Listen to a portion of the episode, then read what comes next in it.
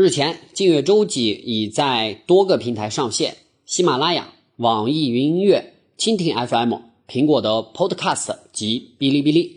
键入关键词“静月周记”，便可以非常方便的收听到我们的节目。另外，关注微信公众号“静月周记”，输入“静月周记”的拼音，回复节目编号，还可以下载到为每期节目精心制作的思维导图，帮助你实现更高效的学习。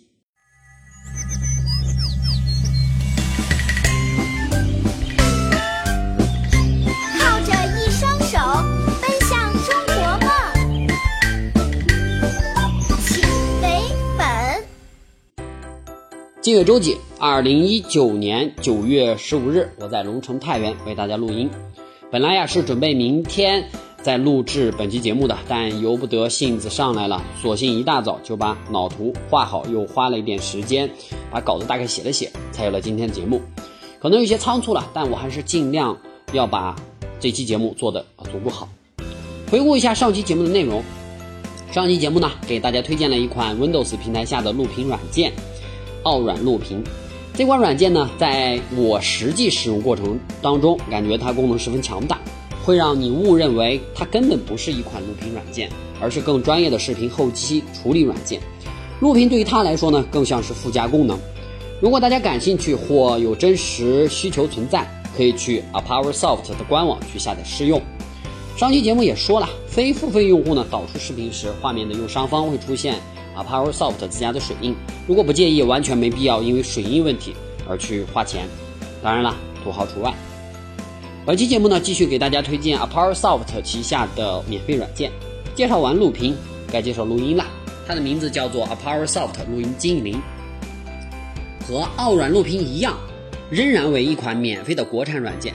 在功能上呢，它相比于一般的录音软件要强大很多。比如录制声源方面，你有两种选择。一种是你可以录制系统发出的声音，另一种呢是你可以录制麦克风收听到的声音。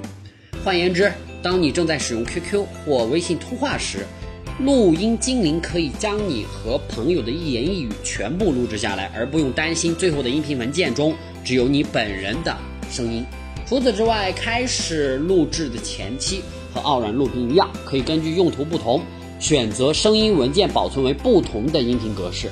我大概看了一下，支持的格式还是蛮多的，像是常见的 MP3、WMV 都没有任何问题。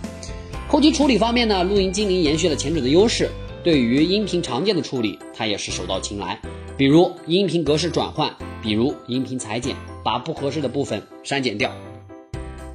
令人意外的是，它还可以直接将视频文件转换为 MP3 格式。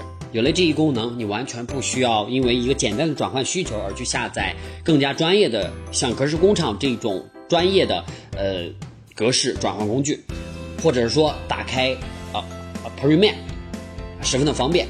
其实录制声音除了通过第三方软件之外，Windows 系统它也自带了录音软件。不过呢，你现在呃如果要使用这个 Windows 系统所自带的录音软件的话，你会有很多功能上的限制。我们先来说一般的外置麦克风声音的录制。